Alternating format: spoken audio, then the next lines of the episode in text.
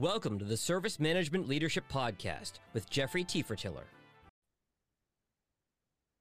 Welcome to the Service Management Leadership Podcast. I have a great guest for you, Jeff Jensen. Jeff, how are you doing today? I'm doing very well. Thanks for having me, Jeffrey. It's great to be here.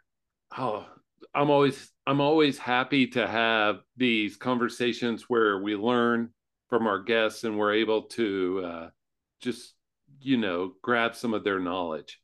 So today's topic is on service portfolios. And Jeff is an expert in this area. And we think of service portfolio either from a project management point of view or another point of view, but Jeff has a different view of this. And so that's why I'm happy to have him on. So, Jeff, easy question to start with. Why should we care about service portfolios? First of all, what are they and why should we care? You bet. Yeah, I think the two words that come to mind every time I think about a service portfolio are the words investment framework. If you take apart what that means, investment obviously implies that there's some financial component that has to do with all this. So we're understanding a little bit about what are we investing in and what are we spending money on as far as what we offer and deliver and support with regards to our products and services. The framework piece is interesting because as you mentioned, most organizations typically think of a portfolio in the context of projects. What are the new things we're being asked to do that we need to make decisions around? What projects are we going to spin up and working through some type of governance model with business cases and go no go decisions on should we spin up a project and assign a project manager and have temporary teams with the resources, your technical leads, and your other roles and responsibilities to execute that temporary endeavor that leads to some outcome or potentially some new product or service or some change to something existing or some type of an improvement. Service portfolio management is a little bit different than that. And I think that's one of the things I'm really excited to be here and to dive in and to talk to is what does that framework really mean? And what does it look like in the context of not just looking at projects, but really how do projects fit in to this bigger portfolio management picture? So what I when you were talking about this, what what ran through my mind very fast through I have to grab it so it doesn't escape me was you know the project part of the portfolio that's fine. We all know what it is.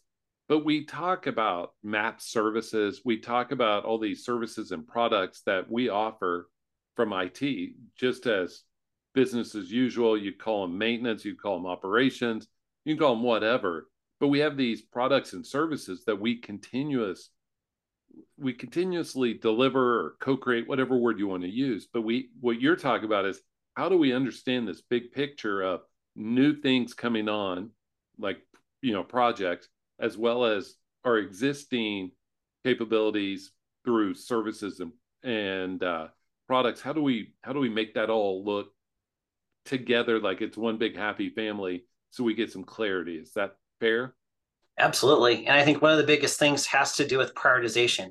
It's one thing to prioritize projects, and you think about ITIL v3, where we talked about the pipeline mm-hmm. versus the service catalog versus our retired services. When we look at projects in isolation, right, which project out of all these potential projects we could do is maybe the most important? But are we really looking at that in the context of our existing commitments? What are we already doing? And what's the most valuable? What are we spending money on, but maybe not seeing as high of a return or as much demand for around anymore. Those types of considerations sometimes get lost in that larger picture when we're just focusing on the changes from a project perspective and not having that larger service understanding. So, to push in even further on that, that would also matter. It would help us as we support projects after they go live into our existing services. It would help us from a DevOps perspective. It would help us as we you know we all know how things are. They get things get thrown over the fence when stuff goes live and now it's ops responsibility and not dev. And it's how do we make all of those work together seamlessly as much as possible absolutely and having that shared understanding across the different functional teams and breaking down those silos one of the opportunities i think and we'll talk about this probably more when we dig deeper is where does value stream concepts and value stream mapping fit into this concept of a service portfolio? Or maybe another way to look at that is how do I translate the strategic vision and mission and goals that maybe I'm working through strategy management and coming through from a larger directional perspective, especially if we're in digital transformation exercises and things are rapidly changing in our ecosystem. What does that mean in terms of translating that into the actual plans and tactics that we need to execute around? And we can have that shared understanding of what we're doing today and what we need to do in the future. I think the service portfolio and just portfolio management as an overall process and practice really fits in with helping to bridge that gap between those different layers of execution in our different business and operating models even that makes me think of a question here. How does you teed me up for it is how does service portfolio management help benefit both service consumers as well as service providers? I think we have to see it from both sides. Absolutely right. And i love that question because i think we tend to think about okay what are we currently spending money on? And just trying to get our arms around that through the integration with financial management practices.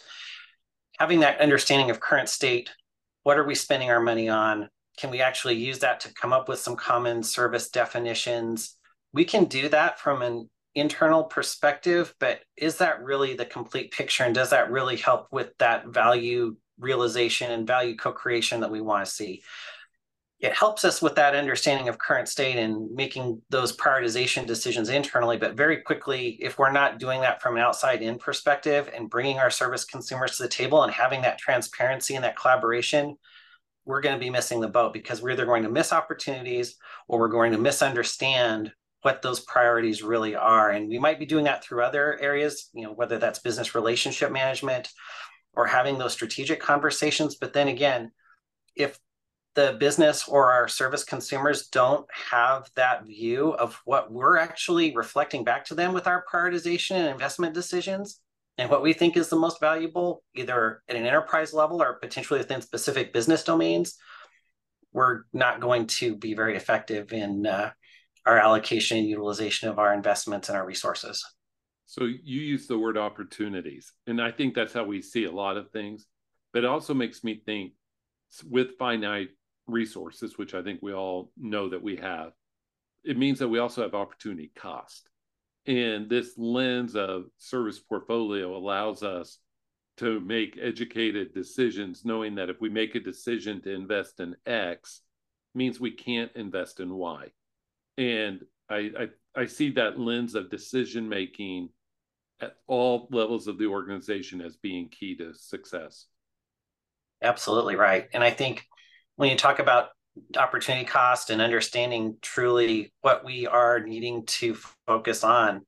Sometimes our strategic cycles, and this is really one of the things that comes out of the digital and IT strategy course from ITIL 4 perspective, is if your strategic cycles are shrinking and you're needing to pivot or make decisions faster and potentially even experiment and learn through testing hypotheses of what direction should we go in if we're shifting our strategic focus or our strategic position if our portfolio isn't reflective of maybe what we're needing to stop or end of life and retire, which we actually should be doing maybe more of if we're in that type of more complex or ambiguous situation, then we're going to need the portfolio to help us through that and have something that we can base making good decisions and utilize, utilizing that from a decision making perspective versus think of the implications if you don't have that what are you going to use to make sure that you really understand the implications of stopping something and not just at a project level but potentially at an offering level with we're no longer going to offer this service because maybe it's a niche thing maybe there's other providers in the market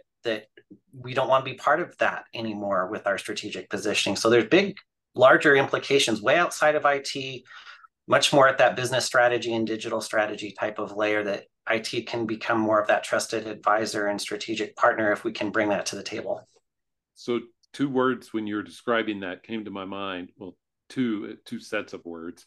One is tech debt because this is that's an opportunity to show value, and the other is I don't I do not know any organization that does not have sorry for the double negative a tools rationalization or application rationalization project going on now, and it seems like this view uh-huh. would help with both of those tech debt and the rationalization.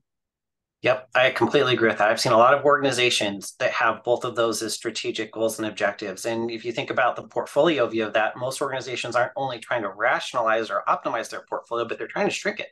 Yes. Why do we have 250 applications that we're trying to still manage and support? Do we really need all of those?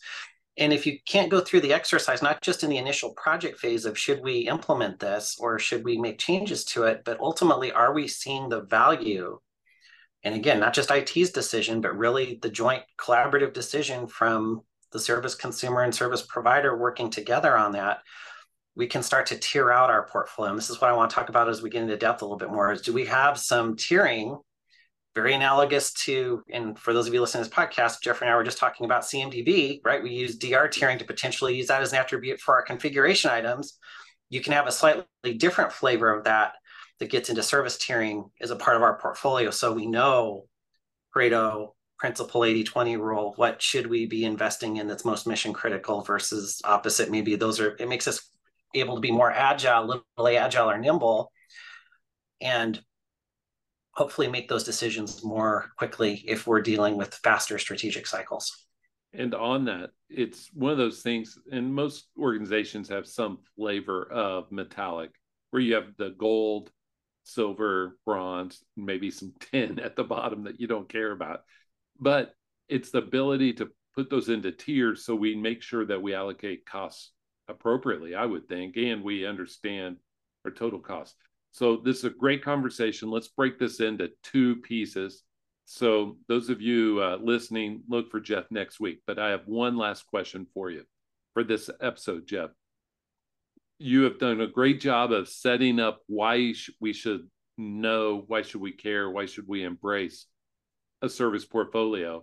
Lastly, how can organizations begin to put this into practice?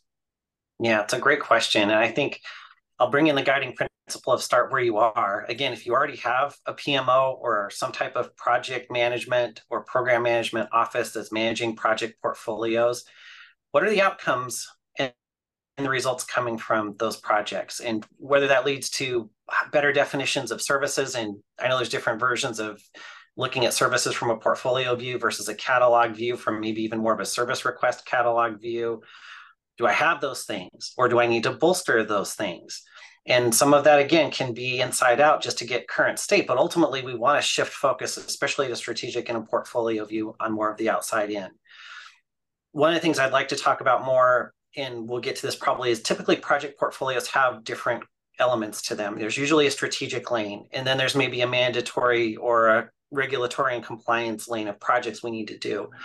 Hopefully, there's some type of back to your tech debt. There's some type of tech lifecycle lane so that we can do make changes and do projects in that lane. And then there's usually some type of hopefully carved out improvement lane that we have some allocated work to.